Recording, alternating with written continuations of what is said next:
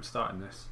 What a, what a change from the norm, as my usually such prepared self. I think you should leave that in.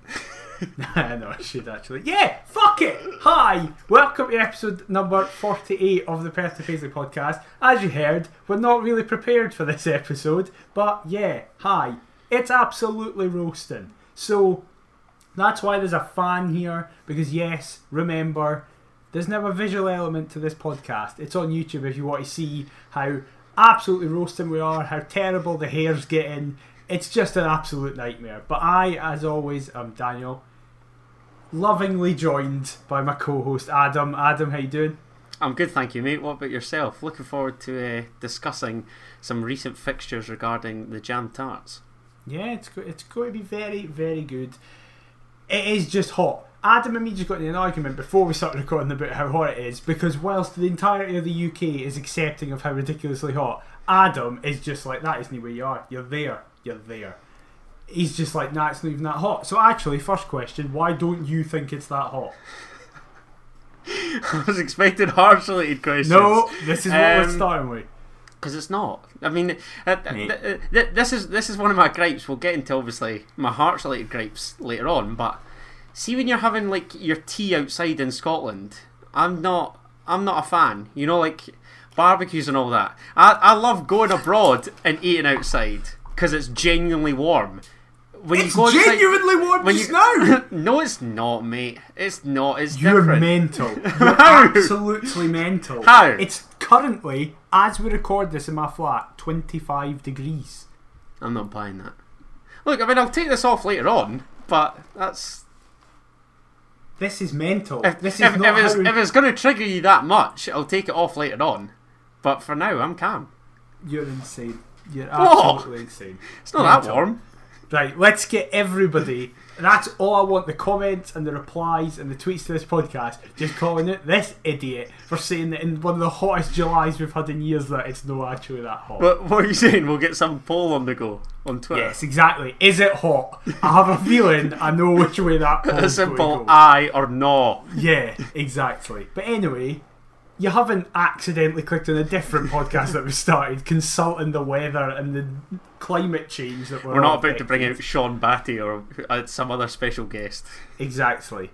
We're here to speak about Hearts, a team that, since we last spoke, has played two games, one competitive and one friendly against Cove and Sunderland, respectively. So we're going to get into all of that, speak about transfers or the lack thereof, and then preview, as this is going out, tonight's game against Stirling Albion in the Premier Sports Cup. But we'll start with the Premier Sports Cup action. Cove Rangers, Paul Hartley's Cove Rangers, travel to Tynecastle on Tuesday night. And we spoke about it. I actually last week said it was going to be the hardest game of the group, which kind of didn't end up happening. You were there. So, Oh, first of all, I wanted to actually ask you this. What was the process like going into Tynecastle? Like, obviously, there was around 2,000 fans there, and all the stadium was used. It wasn't just you were all pushed into the main stand or something like that. So, did it feel very different? Did it feel like you had to be like, all right, okay, I have to, I can't go here, I have to specifically go there, or did it just kind of feel like everybody knew what they were doing and got on with it, kind of thing? Do you know, it didn't feel all that different when you're sort of walking up to Tiny and when mm. you're coming in the turnstile. It's only really when you take to your seat that it was a bit odd. Because me and my pals were located, I think we were main stand section S. Um, and we were something like row 37, so we were literally right up the back, like the, the highest row that you can possibly get. Um, and of course, you're meant to be sort of spread along, kind of four seats apart, but it was quite good actually because where we were, you're then sort of able to have eyes on everybody else within the stand. Um, and uh, I, I don't know. I mean, it was odd, but it was bizarre yet brilliant. I think that's it. That's actually where the last two seasons before COVID, I sat. I sat right up the back of T, so I Oh, was there go. literally right beside. So I, I do know what you mean. It is. There's negatives to it, obviously, but the positives is is that you can see everything in the park and see all how everybody else is reacting to shit.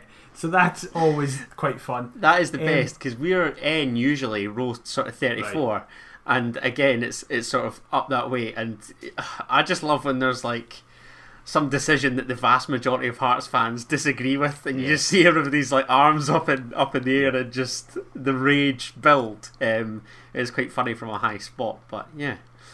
Well, I'm glad you had a lovely time where it again was very hot. I'm going to keep coming back to that. It was Um, hotter then than it was tonight. Right, okay. Anyway, Cove arrived from the Highlands where it isn't very hot often, but today it is very hot. And we saw a team that I can't actually remember if last week we predicted there would be wholesale change. I think we generally said there would be a couple of changes, but it would stay the same. However, the team was largely the same, and the most notable thing is that that has now been two Premier Sports Cup games, and they've both been very strong lineups, lineups that you'd expect to see us start opening day against Celtic at Tynecastle. Yeah, definitely. I think the was am I right in saying that the only two changes for the Cove game were both in midfield? Yes, it That- was the midfield duo two. of Pollock Halliday and Halliday. Pollock came Yeah. in, yeah. Um, so no, I mean, I'd, I'd be very surprised if it wasn't kind of that back, you know, three stroke five. I think in midfield, what this display allowed us to um, the fact that we've got some options in there, and I, I don't think that Finlay Pollock would be ready to start. I think that's very brave, chucking a 17 year old in a in a fixture of that magnitude. But by all means, he can he can contribute to the first team for as as long as he's involved this season. I mean, we sort of spoke afterwards, didn't we? I I'd thought initially that he'd been given the start against Cove Rangers as sort of like an audition, so that Paul Hartley could maybe get a look at him. I don't know if this is a whole like, you know. Pat or brothers in arms act whereby we're loaning him to Paul Hartley because he's a Hearts legend and what have you. But I just thought that this would be sort of a chance for Pollock to impress and catch the eye of Paul Hartley. Um, but you then obviously messaged me saying that Robbie sees him staying at Hearts till January. Whether a loan move then comes then, I don't know. But very impressive alongside Andy Halliday, who I thought again was very good. Um, so yeah, I, I'd say that the, the two changes in midfield for the Cove game were justified, and I know that it's early. I know that we've come up against two League One teams, but I think the beauty of these fixtures are sort of alongside with cancelling your pre-season friendlies is that it gives your fringe players, your young guys, a chance to impress and stake a spot for a place in that starting eleven, like you say. Yeah, definitely. Um, to then move into the game, it was an interesting opening 10. That's kind of the one. What's the laugh about? You could say that again. Honestly, it got to it got to um, I think it was about nine, ten minutes, like you say. And when Michael Smith cleared that off the line, I was like, "Oh, it's so great to be back." Well, that's the thing. In the opening 10, it was a, far more even game than the remaining 80 minutes would go on to showcase. Um, Cove had kind of the main chances of that opening 10, which culminated in, as you said, it was a passing move from we lost the ball kind of in just in their half. They then broke.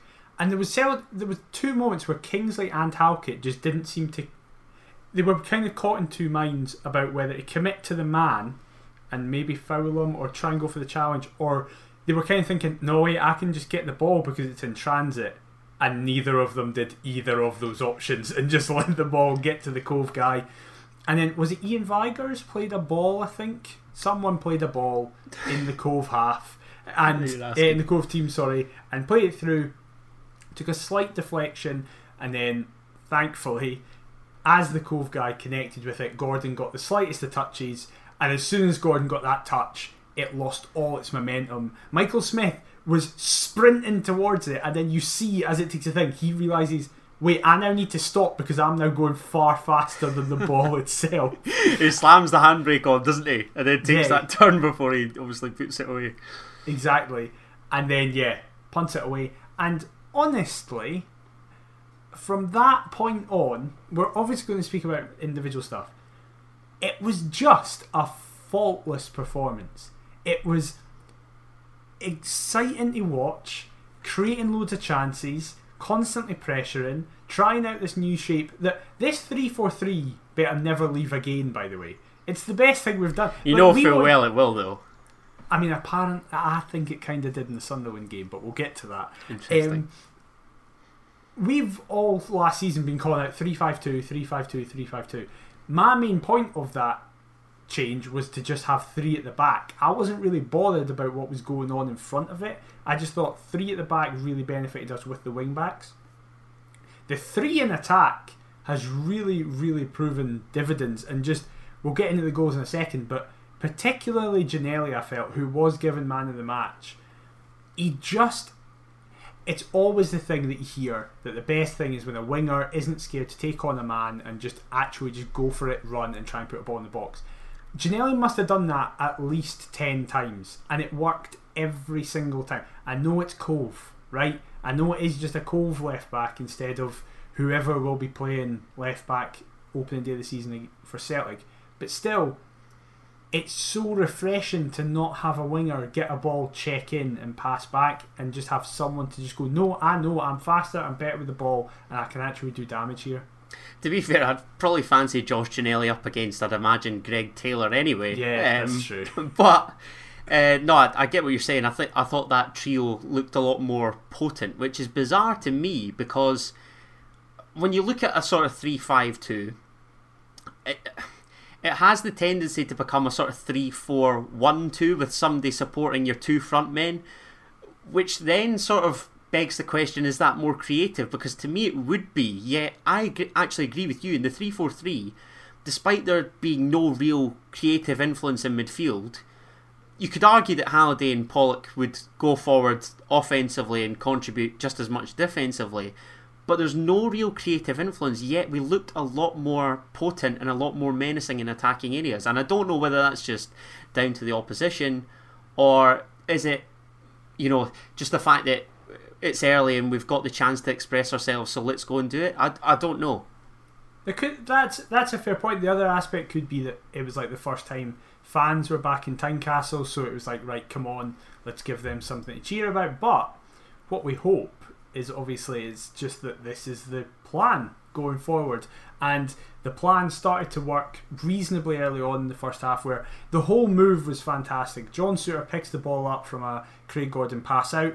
A lovely takes, ball from Sophie can I just say? It's he takes a couple of steps out and does that thing that Souttar does oh. where you can always tell he's about to switch it because he takes a couple of touches all the time but then he'll he'll roll the ball with his studs so like you'll just like place yeah, it so it's got that little bit spin on it, just yeah. enough to sort of whip it away after that. It is, yeah, it's I, I don't I, I don't even know what you'd call that. It's sort of like past preparation, but he just does it so well. Yeah, yeah, that's totally fair. Massive switch to Cochrane, who takes it down really well, and then immediately lays it off to Ginnelly, who feints to go one way, plays it off to Halliday, who's about twenty five yards out, I'd say, maybe pushing thirty and I, I, I out loud as he swung his leg back went, "Don't shoot!" And then it's just a daisy cutter right through the entire defence, slightly in off the side netting. It's one 0 It's a fantastic goal all round. But the big question is, should the should the goalie concede that? Um, I think if we're looking at the other goals, the keeper will probably feel as though he could do more as opposed to this one. I, I just think it's a great strike. And last season, a lot of my frustration was the fact that our patience never really paid dividends. I think here we sort of take our time before working it inside, and there's not really a lot on for Andy Halliday. So I think that it's a great strike. I get what you're saying because he sprawls in an attempt to save it, but I, I don't know. I, I, I just feel as though, I mean, I've said it on the pod as well. I, I think that there's a lot more to come from Andy Halliday, and I think he needed that goal, to be honest. Um, and at that stage, having conceded that early chance, that was sort of what we needed in order to spring us into life. So I'd say it's probably more a superb strike than the keeper could do better. But that's just my personal opinion. What, what do you think?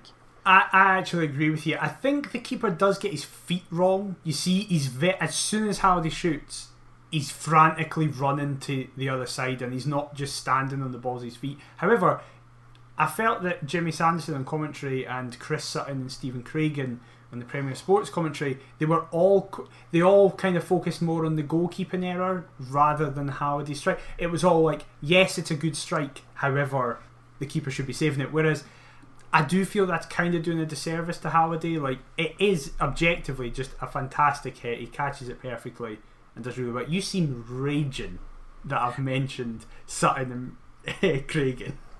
No, I, I am because you know that I'm not afraid to, to voice my opinion, and I'm delighted that you've brought this up because obviously being at the game, I didn't see yeah. the the Chris Sutton stuff till later on, but the clips of his punditry caught my attention. Uh, we'll touch on Finlay Pollock more, but for him to say that he should score the chance where he hits the post, to me, it's embarrassing. You know, imagine you're you're 17 years of age, you're playing for a top tier team against a third tier side you know, professional debut. debut. Exactly. Yeah. Fans are back. You're 1 0 up.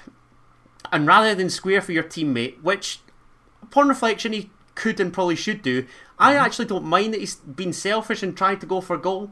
I think it would be, you know, the icing on top of the cake if you were to grab your first professional goal, first professional start, and then your team goes on to win 3 0. Like, I don't blame Finlay Pollock whatsoever. I'd probably do exactly the same thing. But I guarantee if it's Karamoko Dembele in that situation, Chris Sutton does not slew Karamoko Dembele the same way that he did as Finlay Pollock. I just, I just didn't feel as though that criticism was necessary. So, I mean, supposedly he was at it all night. So, I used to really admire Chris Sutton as a pundit.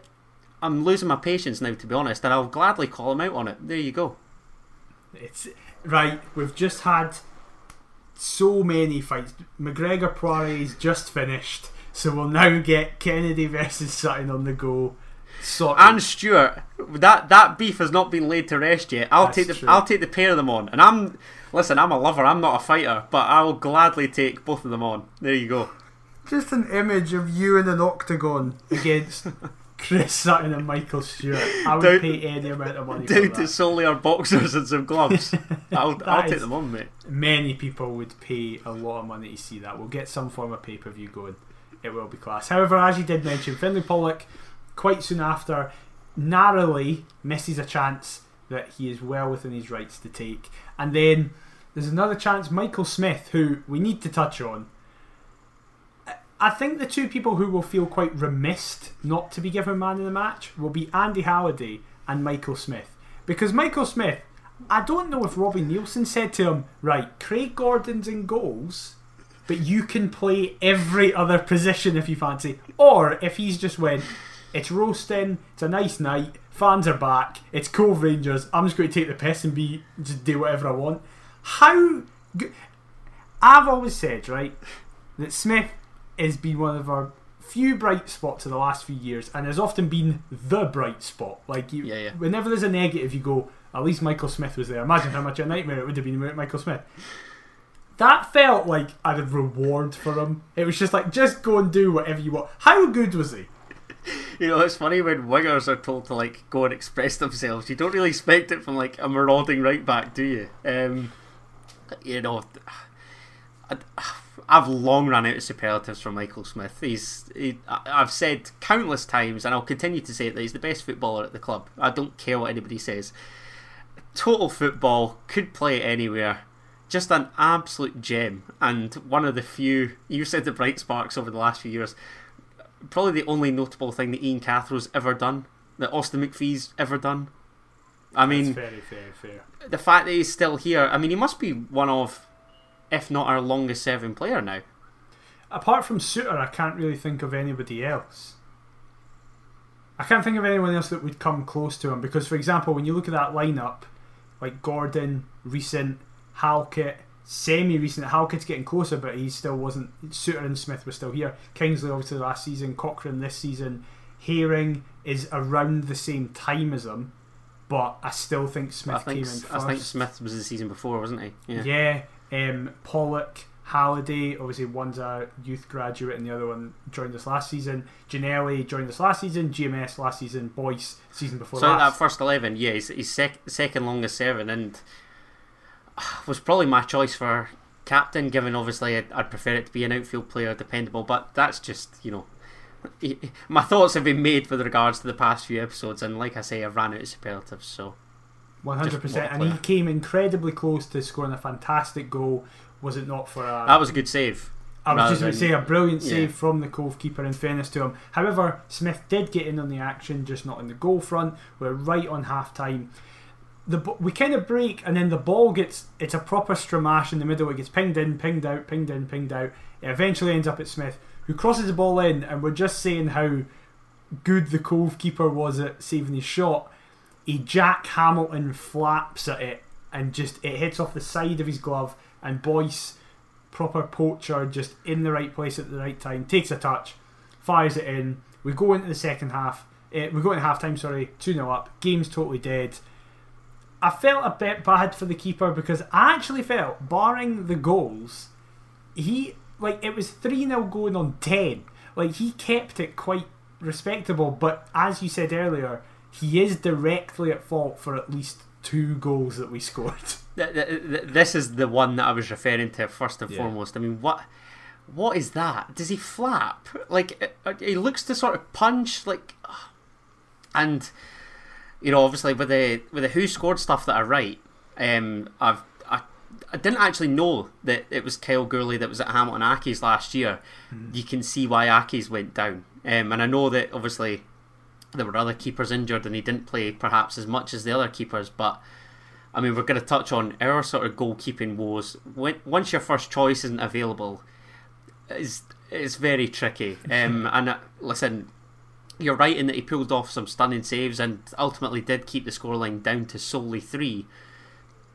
But that goal, I mean, that's an absolute shocker. That was that was definitely the worst of the night. But listen, like you say, we'll take it because ultimately it kills off the contest there and then. Game's done at half time. Liam Boyce has got the goal that his performance has probably merited. Um, and yeah, you're, you're going into the break optimistic and hopeful that whilst it would be acceptable to take our foot off the gas, we don't want that to be the case because we still want to be entertained. So, and ultimately, entertainment did come later on. Obviously, not as much as in that first half, but yeah, just a, a, a fitting into a decent first 45 bar maybe that first 10 100% and then the, we come out second half and it's it just kind of continued. We kept pushing kept playing really well. Obviously as you say it wasn't maybe as intense as in the first half when we still needed to get goals but it it wasn't the Hearts performances that we've seen recent in recent years where we've went a couple of goals ahead so then we just sit back and don't do anything for the remaining 45. The game that I think of often with that was Alloa at home when we went 3 0 up in the first half last season, and then just for 45 minutes, nothing happened in the second half. It was the most pointless 45 minutes of football you've ever seen in your life. That didn't happen on Tuesday night because Andy Halliday just kept going. He finds his way into the box, plays a brilliant pass, and GMS just absolutely spoons it like I don't know if he if it bounces just as it gets to him, if he kind of kicks the turf, or he just doesn't make great contact. But he sends it absolutely flying, and you hear the crowd. It's not a boo. It's more like a eh. It's just an ah. Oh, yeah, you, you know full well that sort of I, I hark back to his Dundee miss. I think you even touched on it um, last week the Dundee miss would be rage. For that, it was a kind of sympathetic, like, what was that? Yeah, 100%. And you think, oh, that's a shame. Really hope he gets to make amends for it. Couldn't have happened better for him. The goal kick happens. It's a really short one out to the midfield. Andy Halliday, who I don't know if it's out of fury that he missed an assist. So he was like, I'm fucking getting you an assist. Or it's just, what it probably is, is excellent pressing wins the ball back right on the edge of the box. And GMS, who has Ginnelly absolutely hammering it into the box, Busting screaming for yeah. it, like desperate to get a goal, which he was all night. He had so many chances to score, and if it wasn't for their keeper, he would have scored. Uh, but GMS is clearly just like, I, I fucked that last one up. Complete tunnel vision. And in fairness to him, it's a really good strike, bottom right hand corner. Game's even more dead than it already was and that's now as well as Liam Boyce, GMS has two goals in his opening two games. Yeah, and, and talk about making amends, like you say, it's it's a fine finish, a, a great strike again, and I don't know about you, but that to me, just the the way that the ball sort of ripples in the net like that, it's just so satisfying. It just I, I love those types of finishes. Um, and GMS is another that's that's looked lively. Certainly, you could hark back to Tuesday night, even just sort of these Premier Sports Cup games on the whole. Um, and I think I, I've mentioned it again, sort of how that the end of the championship was his pre-season. This is sort of I don't know first few matches, and then we'll start to see him really kick on and come to life. Hopefully in, in the upcoming Premiership games. So ever hopeful that there's more to come from Gary Mackay Steven, and whether that's in the last two Premier Sports Cup games and throughout the season, that would be fantastic if it, if it, that was the case. Definitely, it's, he has the the main worry that every Hearts fan had in the last five games of the Championship season was, oh, GMS is hitting form at kind of the wrong time. He's doing really well. Season couldn't come at a worse time. However, the worry was has kind of been deemed n- nothing because he's kept that form going. Exactly as you say, I know it is only against Cove Rangers and Peterhead, but you can only score against what's in front of you, and he's doing that. So hopefully it continues into the league's uh, campaign. That was kind of it. We had another few chances, as I said. Ginnelly did really well to take a ball down and beat two defenders at once. And if it wasn't for their keeper, um, it would have got another one in Ginnelly's first goal. The last thing I want to speak about from the game, uh, you will have seen, but you won't have seen when you were there because you were physically there, was in around the 88th minute or something like that, someone gets hurt. Just after he'd been given man of the match, was it? Yes, it, it- was yeah, actually just yeah. after he'd been given man of the match. So someone gets hurt, and they cut because obviously Ginnelly's off by this point. He was replaced by Ewan Henderson, and it cuts to him. But as someone's hurt, now you can actually maybe shine a bit of light on this because from our perspective in the coverage, it sounded like a few people started to sing the Heart song, and then the whole stadium did. And you just see Ginnelly's face. Ginnelly isn't really paying attention, and then he kind of just sits forward and looks up and just looks like in awe. He's so excited by it, and we'll get to Ginnelly in a minute. I want to speak more about him. But was it a few people? Because there was some reports that it was like one guy who just started the song. It genuinely felt as though it was like a handful that burst into song, and Right. then, like as you say, the entire stadium just goes, "Ah, do you know what? Screw it," and then just all join in. I, that's the only real complaint that I've got, kind of with the fans. But again, I think everybody's so overwhelmed by being back Yeah. that you're sort of not wanting to. I don't know. This sounds really stupid to say, but you're not sort of wanting to sing and kind of ruin it. You're sort of just taken aback, and you're Yeah. you're like in that zone where you're just like blown away. Honestly, uh, walking up those steps, I felt like four-year-old Adam again, like coming back. Just you just fall in love yet again. It was just amazing. Like it There is really also was. the other aspect of when you're in a full time castle, and because this is the the- atmosphere is takes care of itself. Is that what you're Yeah, say? like, yeah, it's for the bigger clashes in particular. One hundred percent. It's different to a lot of clubs in Scotland where, say for example, if Morton play East Fife, you can see where the chant has come from wherever you are. Like you can see sometimes the individuals who do it.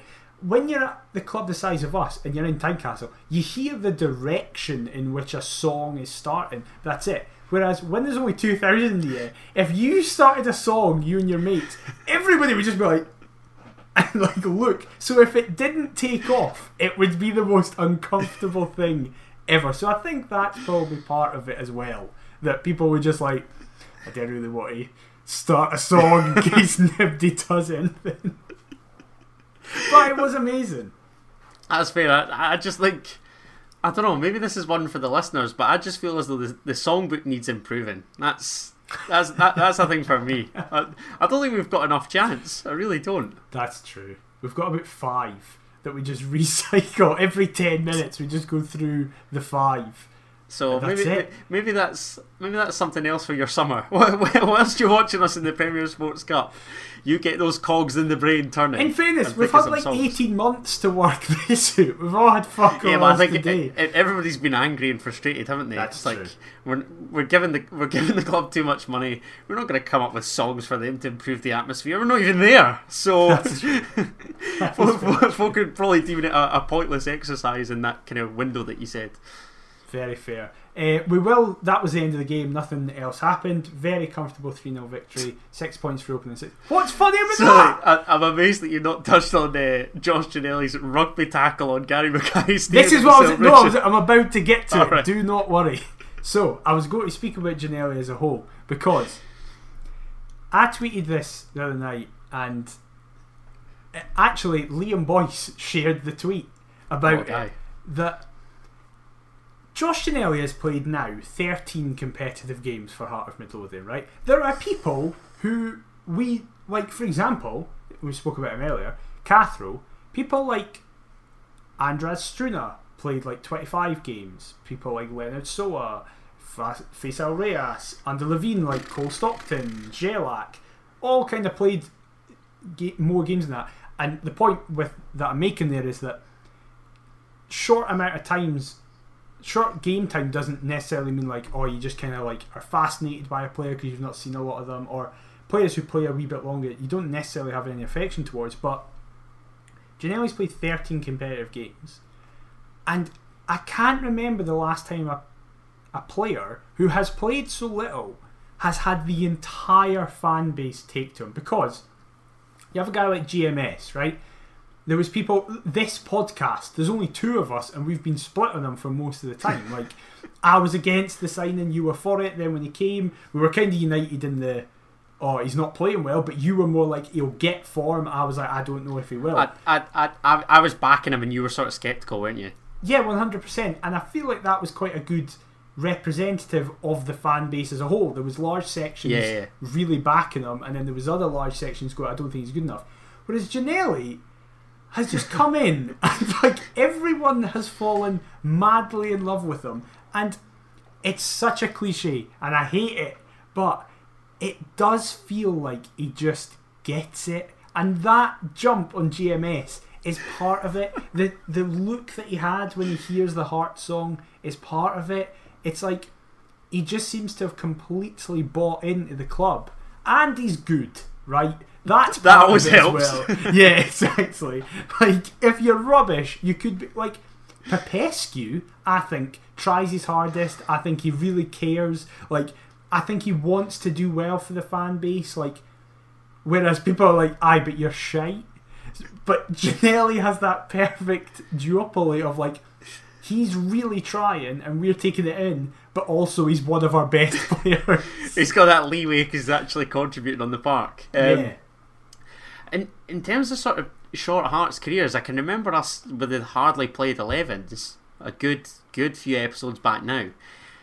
maybe maybe should have waited till he was kind of kicking on with like a handful of games if we were struggling on the right. But in terms of kind of a Hearts career, I mean there was one name in my head which was Craig Beattie in, in nine Yeah, games. that's fair. But- Yeah. And to be fair, if anybody matches Craig Beattie's contribution in the nine games that he played for us, you know that would be ridiculous. But aside from that, I think Josh Ginnelly, yeah, in terms of sort of kind of least games played, and I don't want to say most contributions, but you know what I mean. The, I the you mean. disparity between what he's able to contribute and how little time he's given to contribute in is remarkable, and hopefully there's there's more to come. I mean, the, the I, I loved that rugby tackle on GMS. I just thought it was hilarious, and Yeah.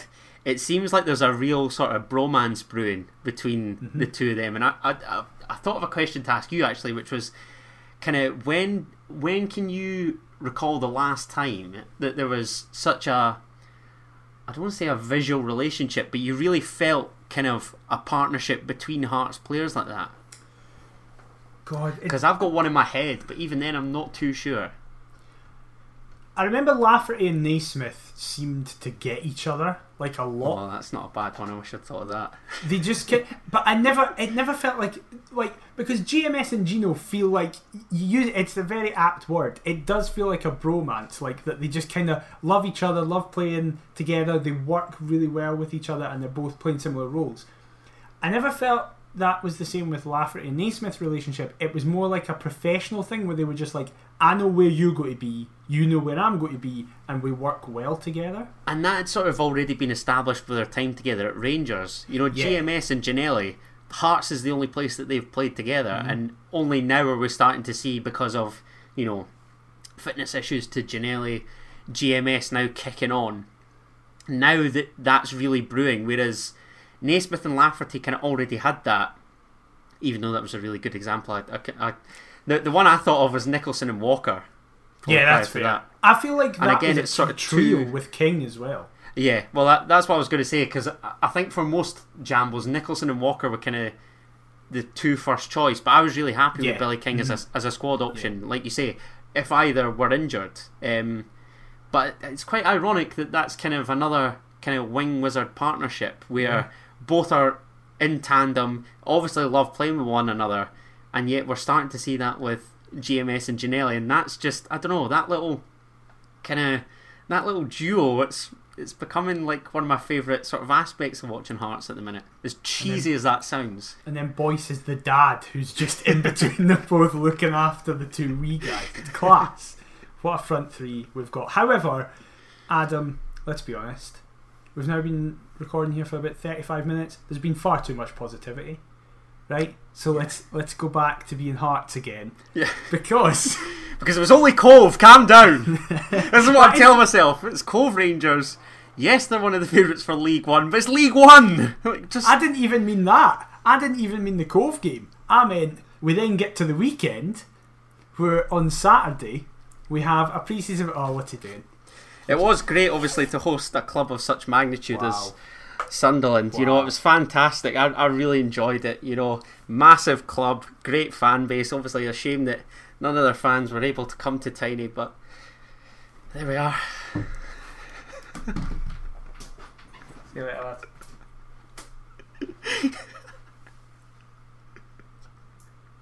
what is that?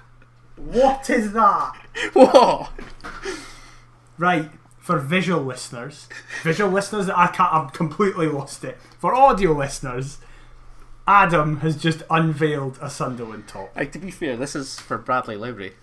Right, I was going to say the it. first thing I noticed was that, so I can't get too annoyed at that. But- Sorry, but what you can right? Me and Adam have made it very clear to each other we have differing opinions on this Sunderland game that we're about to say. All your opinions are now completely invalidated because you are sat with a Sunderland top on. You wanted them to win. That's what fucking. That's the reality of this situation. No comment. I'm so disappointed in it. I'm so I'm furious. You've completely stitched me up here. Honestly, You've I've been sweating my banjo off with this blooming track jacket on. I tell you, it was hot. I tell you, I it was hot. I thought it's all going to be worth it once I see that angry mug. Brilliant, eh? See, audio listeners, the benefits of visual aspects. You can see how furious I am and how buzzing Adam is that this has worked. But anyway, yeah, we played that shit on Saturday and we got beat by them two 0 But they, they are jobbies, can I just say? Like I know, I. I, I know it was great to obviously be on the Roker report, and I was waxing lyrical about how Sunderland are a massive club, and of course they are, and the No, fans they're tiny. and and that the fans deserve better, but it's an it's an absolute disgrace for some. I mean, Sunderland haven't been good since Jermaine Defoe left, That's true. That is very true. and that was And time even ago. then, he was the only good thing. exactly. They were Anyway. virtually hanging their hat on him. Yeah, we got beat 2 0 in a game where we were actually the better side for most of it, which kind of said sums everything up, really. See, right, Not this is the thing. We're not we're not going to go through the game because it was a fucking friendly. Who cares? Aidan McGeady dived for a penalty, and then we would just we just stopped playing for like ten seconds and let Lynden Gooch just play a ball to McGeady who just hit it. Right. I genuinely, and you listen. Let's just be frank here. You got a lot of shit on Twitter for your opinion, I'm- particularly in I'm that first with half. it. Don't care. Tell people what you thought of the game, in case they missed I- your I- I- enlightenment. I tweets. can recall one Liam Boyce chance in the first half and genuinely nothing else. Were that you watching the game? Yeah, I was. I, I, I was watching it with my dad, and I literally said, I'd said what I'd tweeted out. I, he he obviously, I mean, I, I don't know his exact stance, but he said something along the lines of, I don't disagree, because I thought we were terrible. I, See, that's not. Wait, I wait, think he did. Sunderland, Sunderland, literally, all their hopes were dependent, and, and I say hopes like it's a, I mean, we It have means touched, nothing. yeah, it's a friendly, right? It doesn't matter, but I'm disappointed with Hearts' performance because I just it epitomised to me the fact that the backup brigade aren't good enough. I just feel as though Aidan McGeady's 35 years of age and he was comfortably the best player on the park. But this is the thing. I don't see where you're getting that. I thought he was rubbish apart from two moments. Or- he or- dived for okay. a penalty and then he, he shot for a distance. He didn't do anything else. Okay, well, if we're going at the other end then, a 17 year old that signed for Sunderland on loan from Manchester City, I can't remember the boy's name, that's terrible. I thought he was he was their best player from a defensive aspect. 17 years of age. But but then simultaneously you can't you can't simultaneously go, How shocking is that that a seventeen year old was class whilst just spending half an hour going, How good was Finlay Pollock, by the way? No, it's it's fine if it's for us, but it's a bit embarrassing. It's a bit embarrassing if a 17 year old's marking, you know, a Northern Irish centre forward out of the game. In limits our threats though. at home. Look, I know, I don't care about the result. I just felt as though the No, but performance that's was that's not was my poor. point.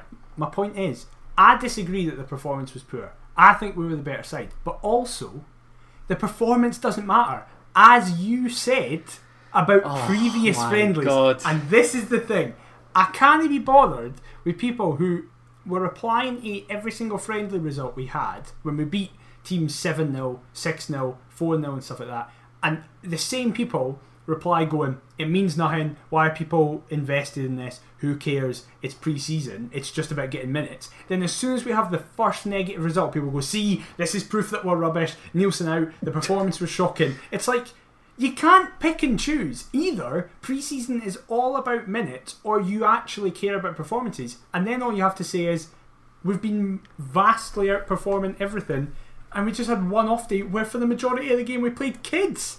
I look. I, to some extent, I agree, but to some extent, I disagree. I disagree in that you can be, you can not care about the result, but you still want to see a glimmer of something. You still want. I, you that's still where I want, disagree. You I still want to see a positive performance, I and I, think don't. it was I- a positive performance. Off, off, off what basis? We created The- very little in my eyes. not- I just disagree. Like in that first half, I was like, we're creating loads of chances here. We give me, give me some, give me some So there was- chances. So this is the thing. I can was recall the building, boys one at the back post, and that's literally it.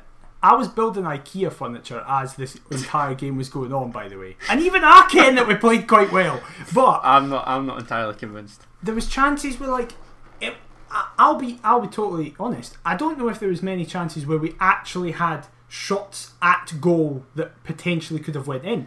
I just mean our general build-up play and the opportunities we're getting into and the triangles. But what does that mean? What does that mean if you don't get a shot away at goal? It doesn't in a fri- it means everything in a friendly. Yeah, and say for example, as this podcast goes out, um, we're playing Stirling tonight.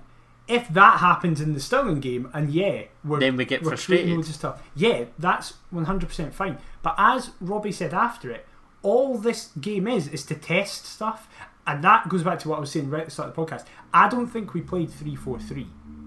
I don't know. I might be wrong, but I felt we went back to four two three one. It felt like there wasn't as much bombastic moving forward. Now, part of that might be because Neilson went at Sunderland. Slash, we didn't have Ginnelly playing. We didn't have Gordon playing either. Two uh, like two of the first names on the team sheet, particularly Ginnelly, who's very crucial to the way that three four three I was system about to say works. Craig, Craig Gordon's not impacting formation, but Josh Ginnelly No, might. Ginnelly is yeah. Um, Ginnelly's so cru- Ginnelly, in my opinion, is one of the four most crucial players to that three four three. Wow. Who who's your other out that sort of? Souttar, Quartet. Smith, and Boyce. Do you not feel as though if John Souttar drops out, Michael Smith could then, Yes, but then we need to have in. an adequate replacement for Smith, and we've not got that. and we don't have that. Fair. Okay. Um, but that, like, and what I mean by that is that we didn't have Ginnelly on Saturday because why would we play him? Like, why? What's the point in playing Ginnelly in that game? And because What's as the- today, but then, but then you could argue, what's the point in playing Liam Boyce GMS? I, I've got to be honest. I agree with that though. I thought, I, as I said in the article for the Roker Report, I thought this would be a fringe players, a young kids eleven. I was surprised to see as many of your kind of quote unquote first teamers, mm-hmm. um, because I still think there was you know a, a couple rotations as you'd expect, but I expected a, a few more to be honest. I, I very much agree. I the reason I say Ginnelly is because of how injury prone he's recently been. He's just coming back to fitness. There was no need to risk him in that. Neilson today has said that that very much is the focus of this preseason and group stages, where it's just like wrap Ginnelly in bubble wrap and make sure he's fine and don't overexert him, but they still need to enable him to get minutes into his legs so he's not going to break down in the opening five. So what is he on in line to feature against the Albion Yeah, tonight so as this goes out? Then I think it's that he's just not. He, I don't think he featured that much in preseason friendlies. Like, I think he would regularly get a half and then come off. Whereas some play, like Boyce played most minutes of all preseason, but Ginnelly seems to be slowly building it and just seems to be prioritising. If it's a competitive game, we'll play Ginnelly. If it's a friendly, there's Is no need to risk him. is that just because we're hanging our hat on Liam Boyce though? Potentially, Probably. but I think I think the other aspect of it is probably that like we want Boyce to be at his peak level, Yeah, yeah. so him getting the, playing constantly will get him to that level far faster. Um, and obviously, just now he's very much doing that. I thought some of the kids that came on did very well. I thought Leo Watson actually stood out and looked quite good. He, especially because that's the thing. Yes, Sunderland are terrible, but you have you do still have people like Aidan McGeady shouldn't. I know he's thirty five. He shouldn't be in that league. Like he should be at a higher level. It's just because he's on like twenty five grand a week. He made his Celtic debut in 2004. I think I thought I Yeah. thought I saw. Yeah, You know, we were crazy. we were six and seven. Like Yeah. what? Like what is that? I know it's crazy. It's a it's a testament to how well he's done. And as I say, I still think he should be playing at a higher level than League One and, S- with Sunderland. Like the fact that Leo Watson managed to stand up to a, squad level where that is the kind of money being thrown around, and I know like you could tell in the second half, especially, it was like both sides were just like, right, cool, just using this for minutes. Um, and then Oh. after the game, Robbie Don't. said that. that what's wrong with No, that? don't because when I saw I, I, I saw obviously I think we made something like five changes simultaneously, didn't we? And when I saw that I made three, six at once. well, there you go. And when I saw that three of them were Mihai Popescu, Loïc Damour, and Jordan Roberts coming on, I just felt like turning it off. You know, the the two the two positives I could take from it, three were the fact that it's only a friendly, so result doesn't matter despite the pish performance in my eyes. The kids were all right, and I didn't actually have to pay money to watch it because I'm a season ticket holder. That was it. That was literally it. The rest of it, I could have done so much more on my Saturday afternoon. I'd have probably rather assembled the IKEA furniture with you. That's how dire it actually was. I'm I'm delighted. I feel for the fans that actually were there and not at the Cove game, but I'm simultaneously delighted that I wasn't there and was there for the Cove game. Whereas There's my flip thoughts. side, my thoughts are: who gives a fuck? We've got minutes. It means absolutely nothing. That's it. Like, who cares? it's a fucking friendly. I just, I listen. I'm all. I totally understand how people want, like people want Hearts to play. I want Hearts to play well in every single game. I'm a Newcastle fan. I wanted us to beat Sunderland, right? My Newcastle brain was furious. I can just edit you out at any point. that can happen. Um, my Newcastle part of my head was annoyed that Sunderland beat us, but I just I don't understand the people who like it's very selective. It's like when we play bad, people are very quickly bad in their eyes. They're very quick to go, well, this is a problem. And then when in the exact same circumstances we play well, those same people go, nah, you can't read too much into it. It's like surely it's the games that are competitive where we have been dominant, scored five, conceded none, never looked like worrying in those two games. Surely they're the games that it matters to be good in. Also, I've seen us in years past do great things in pre-season friendlies, and then we turn out and are shit in the league. No, I, look, I get that. Um, I think for me, uh, look, we, we, we've beaten the two League One teams, right? That should be a given. That's why I'm not getting too excited. But I just, I don't know whether I'd expected more. I think when I watched the Cove game, I had a beamer from that literally went from ear to ear throughout it, and that was just down to being back. I wasn't. I mean, it was great that we won, but again, I was expecting that. I just expected more against Sunderland, and I'm not. I'm not disappointed that we lost or anything like that because the result doesn't matter. But just screaming out for a few bodies in my eyes, mate. Well, then, that's a perfect transition as we are currently sat recording this on the 19th of July. Currently, Hearts have technically made one new signing as we have re- brought back in Ross Stewart permanently and Josh Ginnelly permanently, but those two were both on loan. We have currently only brought in Alex Cochrane on loan. Three signings in total, but I'll give it to some people, it's like one signing.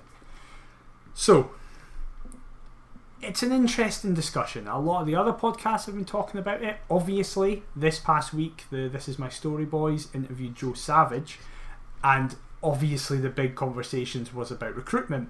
And Savage made it very clear that, as we said last week, with the people like William Lansfield coming in and John McLaughlin, that we're changing up the way we do recruitment and uh, the academy and stuff like that.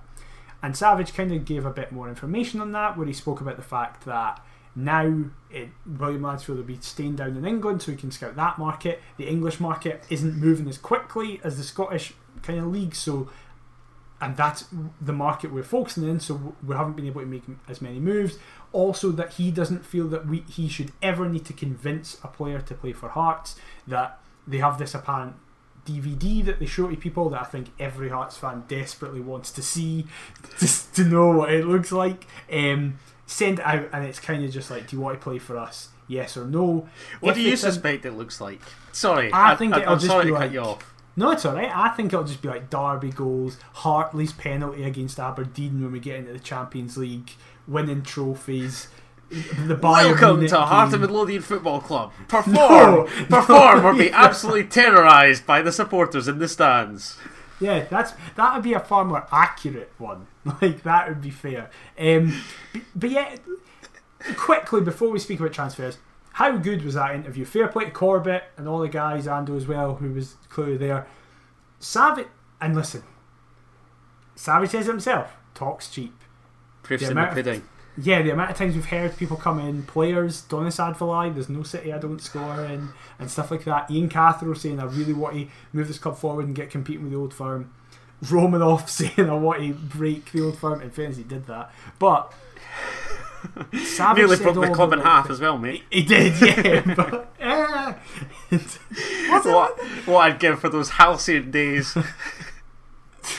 What did you think of it? Did you think it was all lip service, or did you think, no, he seems to actually get it? Much like we were speaking about with Ginnelly. he does. I, I think it, it was encouraging.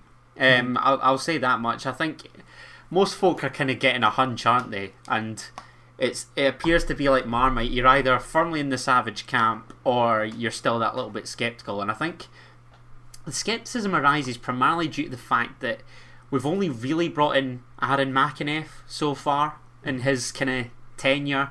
Obviously, now we've had you know various appointments in different positions, so chances are we'll be looking at players, and I'm assuming that arrivals will now be through the doors because of various scouts that we've got all over now. Um, look, I, I, I, can't say anything bar we've just got to see new signings and, and take it from there. Um, the way that he talks about people when they're being appointed does seem as though he's sort of got people in mind for positions that open up, which is good, and hopefully we've got players in mind for positions that we need strengthening in the team in exactly the same format. So hopefully we've got a couple bodies to come. Um, for me, I, mean, I said priority was centre half. I think that was further proved on Saturday with the easiness of Aidan McGeady's second goal, to be honest, because it is just literally one ball from Lynden Gooch that seemingly separates, you know, three defenders. I would still like a bit of creativity in midfield. I'd like a wide man because, similar to how we were talking about Nicholson, Walker, and King, if anything happens to either Gino or GMS, do I really want to rely on Jordan Roberts? Not particularly. Um, and I think we're a little bit light up top as well. Obviously, with Nando to come back from full fitness, Euan Henderson not all that established, but Liam Boyce being the main man. So, bodies to come in. He speaks well. Let's hope that he puts his money where his mouth is, and that these additions are as good as he's handled. You know, various fan skepticism, I'd say, is probably the right word because we're yet to see what Joe Savage can do. Really, That's that's very fair. Uh, I was, I was going to move on to this in a bit, but you mentioned his name. Jordan Roberts may not be a problem for us anymore. Um, as last night it came out in the evening news that he was speaking to them, and that he said that yes, I'm a Hearts player, but I need to be realistic with my career. If I'm not going to play here, then I'm going to move on if I can. I, I don't know about you, but I very much hope he does move on. Like it frees up wages. I, I know it's a I know it's a loss in a wide area, but I don't really think it is a loss because I'd kind of rather not have a wide player than have Jordan Roberts. No, I'd quite like for us to unearth another Josh Ginnelly. To be mhm. honest, there, there, there's bound to be some. I think Ginnelly was pre-Savage, wasn't he? And then when Savage came Yep. in, we've had Gary Mackay, Stephen, but I think both of whom were identified by Robbie. Well, he was pre-Savage, but kind of not because he was at Preston, where Savage was. Yeah. Okay. So yeah. So if we- if we'd been made aware, I don't know whether it was via Joe Savage or whatever, but Robbie's wing recruitment, if we're using that as a phrase, um, has been hit or miss so far. Um, Yeah, GMS being and quite polite. yeah, GMS and Ginnelly have been good. I'd say Ginnelly more so. GMS now starting to get to that level. Elliott Frear, Jervain Castanier, Jordan Roberts, all No, honking. So hopefully we can tie it up and go three and three as opposed to three rotten wingers and two one of whom's excellent and the other's now starting to kick on. that's very fair. I have two words to say to you that I'm very interested to hear your reaction to. Is this a name? Yes, it is. Uh huh, go on. He's just been released by his club. Oh, I know where you're going with this. There's no chance he'll We sign. need to get on the phone There's to no- Big Andy Carroll. Come on! yeah, Fuck you and your Sunderland Yeah. top. an injury prone centre forward is exactly what Heart of Midlothian need. Yeah, Yep. 100%. I don't, listen, right? That number nine shirt's vacant. Hey, listen. Exactly. This is the thing. I don't care if he came in, we signed him, he stepped out onto the turf and his groin went again, or his ankle went again, or his knee went again, or his shoulder went again. Those are the four main injuries he's had. Also, by the way, Love how you've got to specify exactly which injury he might potentially pick up. Well, this is the thing because if you go into a transfer market and look at his injuries, there is one section that just says from January 2020, it just says a knock, and he was out for 142 days with a knock. I love that, but I just I don't care if he literally stepped out in the park and bust his ankle. I could say that I've seen Andy Carroll wear a Newcastle shirt Oh, and a Hearts shirt. That's it. It's purely selfish. It's purely my Newcastle roots. Let's get Big Andy in. Why Look- not? Him and Nandwilly, seven foot giants just towering over every other And defence. Liam Boyce supporting the two of them. Yeah. Can you imagine? Just them two running riot. How class does that sound? Andy Carroll can't move anymore, but just put him in the box and get Gino, GMS, Boyce to just go, just run, lads. Just run around them and put balls in, and it'll I work. I know of a couple um, Jambos that are also Newcastle fans, not just solely you. Yet you are the only one that's touted Andy Carroll because of our track record with injuries and In fact, it only came out underwhelming signings. Well, listen, what does that matter? You've You touted it almost today. instantly. It's like it's like you're Keith Downie or something. Listen, I love Andy Carroll. He's given me some incredible memories. Such I want as him in maroon. A minute! Don't take away from how good Andy Carroll was when he was younger. Andy Oh. Carroll was amazing. okay, was he thirty-five million pound amazing? For what Liverpool at the time needed, yeah, and then he just got hurt. Don't come to me with Andy Carroll blasphemy. Slander. I will win, right? I have far more knowledge of him than you. I Is- remember his game where he played against Norwich and got a hat trick, and then he came through the youth level at Newcastle, and we were just hearing about this giant guy who was getting hat tricks in every single reserve game. He's also apparently mental. Like oh, mental. Now he's a shoe to sign for Hearts. He's absolutely off his rocker. He's enormous. Probably doesn't have a, that prolific a record with recent clubs. Is injury prone to hell. Oh, get, offer the deal now. It's, it's an absolute certainty that he's coming to Tynecastle. when Titus Bramble is saying you're mental, then that must be terrifying. Right? I don't want to know what he gets up to in his personal life out on nights out. All I want him, all I want to know about him is how much money he wants to appear in Gorgie for Hearts. I can't wait. It's going to be amazing. He's knocking futs, but nearly as mental as you for putting that suggestion forward. There's no apparently, chance. apparently he's going to Charlton. Charlton. To link up with Conor Washington. yeah, Good lord. exactly, exactly. What Um, a duo that is.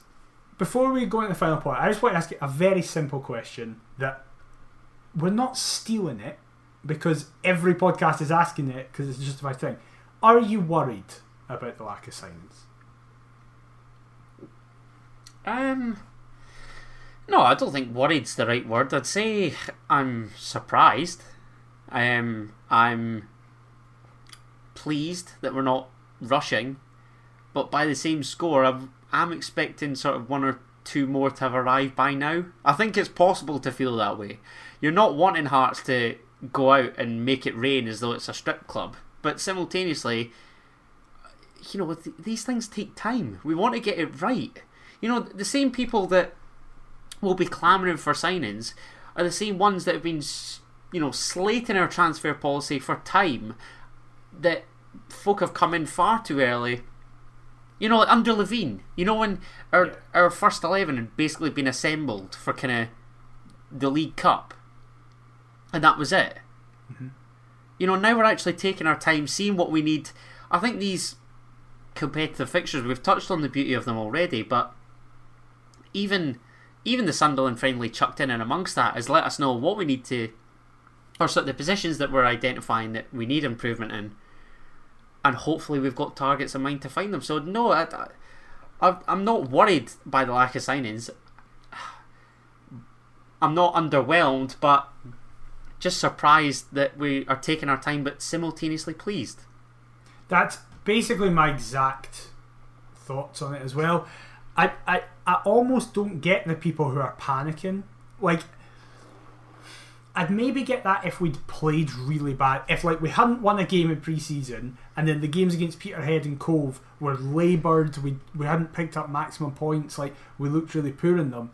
Then you go right. We need loads of signings now to fix this, and we've not done anything yet. they But may be on at the club every hour. yeah, exactly.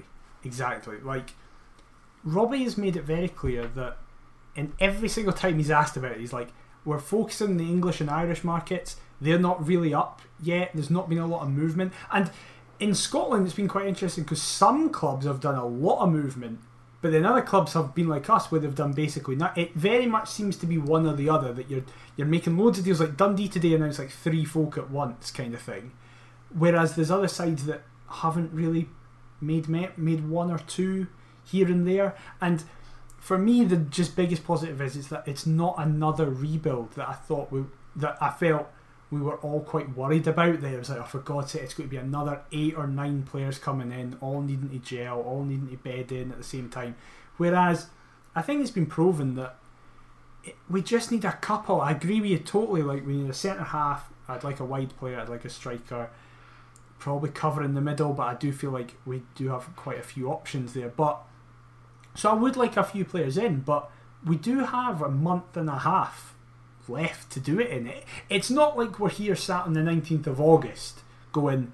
We've got two weeks and we've still no signed anybody. Like if it gets to that point, then I'll be like, that's justified. And I know people are going, but the league starts in two weeks. And I get that, but with the way football is now and the way the transfer window is, you don't need to have a fully settled squad and signed squad by the time the league comes around. What you can sometimes do actually is use the first couple of games in the league to go, ah, right, I didn't realise we needed someone there, or I didn't realise this isn't working, so I need to bring another body in. I was going to say exactly that. You know, these these opening games will be a learning curve that hopefully by the time the transfer window shuts, we've made moves in an attempt to, you know, put these sort of queries to bed.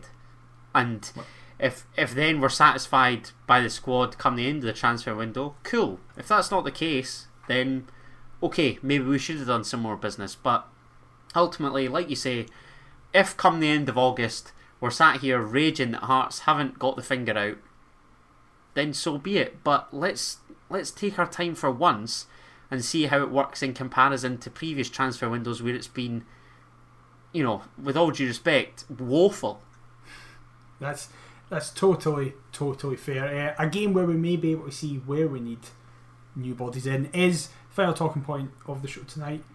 As we go live tonight, and potentially as you after listening to this, we play Stirling Albion in the third game of the Premier Sports Cup. A Stirling Albion that has come out of nowhere and is unbeaten currently, doing incredibly well. They beat um, Cove Rangers in their first game 3 2 in quite a shock win, and then they drew 2 all with Inverness and won the extra point as well in the penalty shootouts in a 5 4, I think it was. So, obviously, we still expect to win, we still expect to win comfortably, but have you maybe re-evaluated your predictions for the the game after seeing how well they're doing?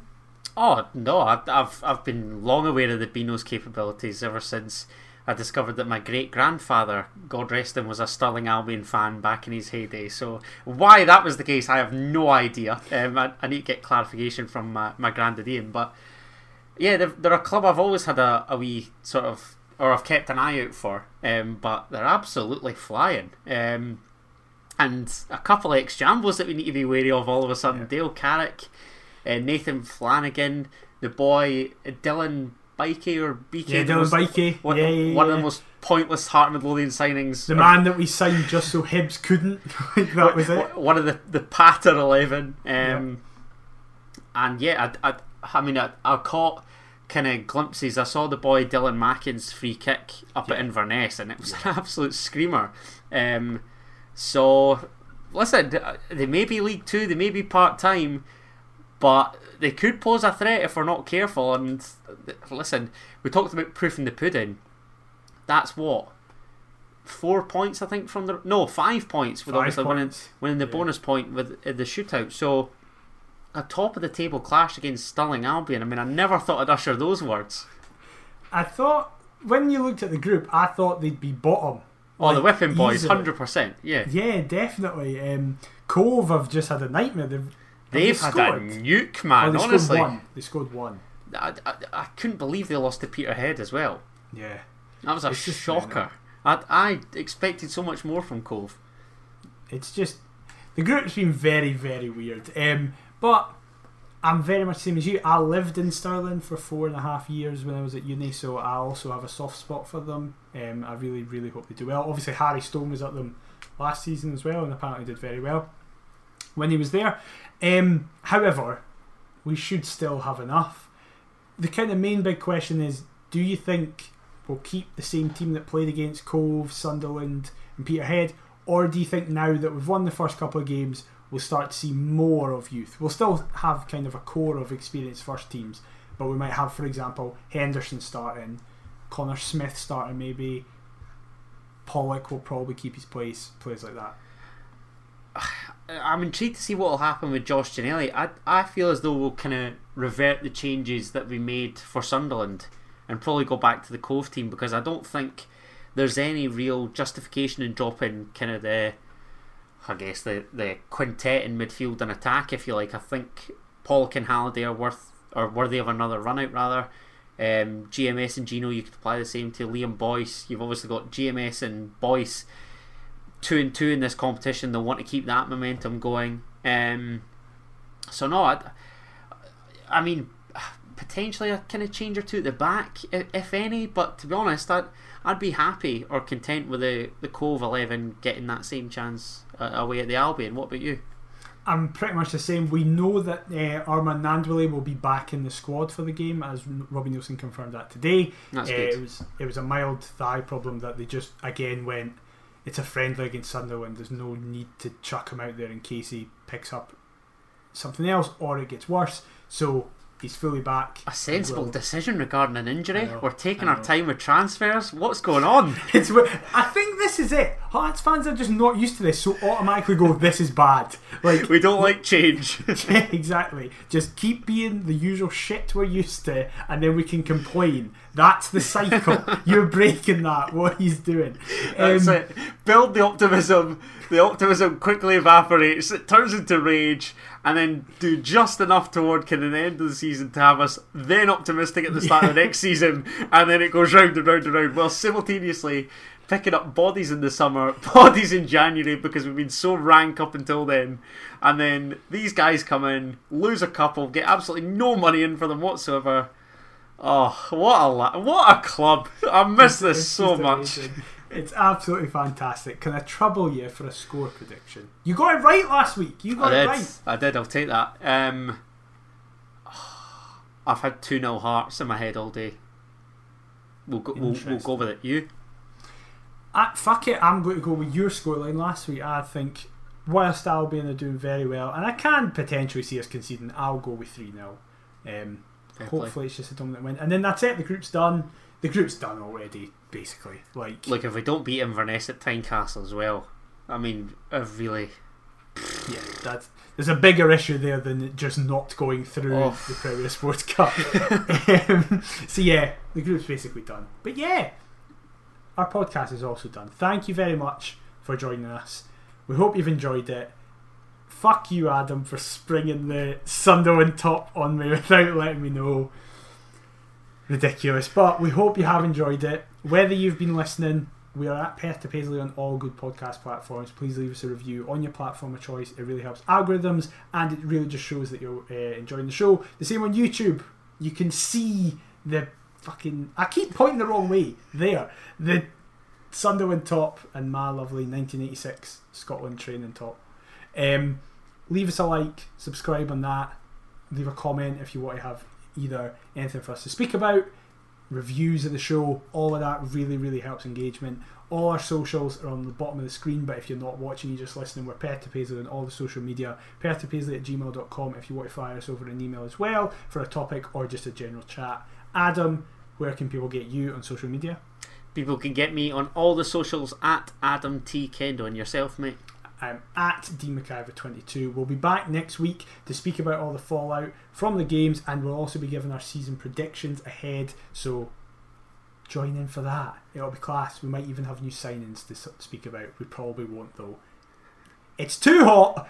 I hope you've enjoyed the show. Bye bye. Keep the faith, Jai Tees!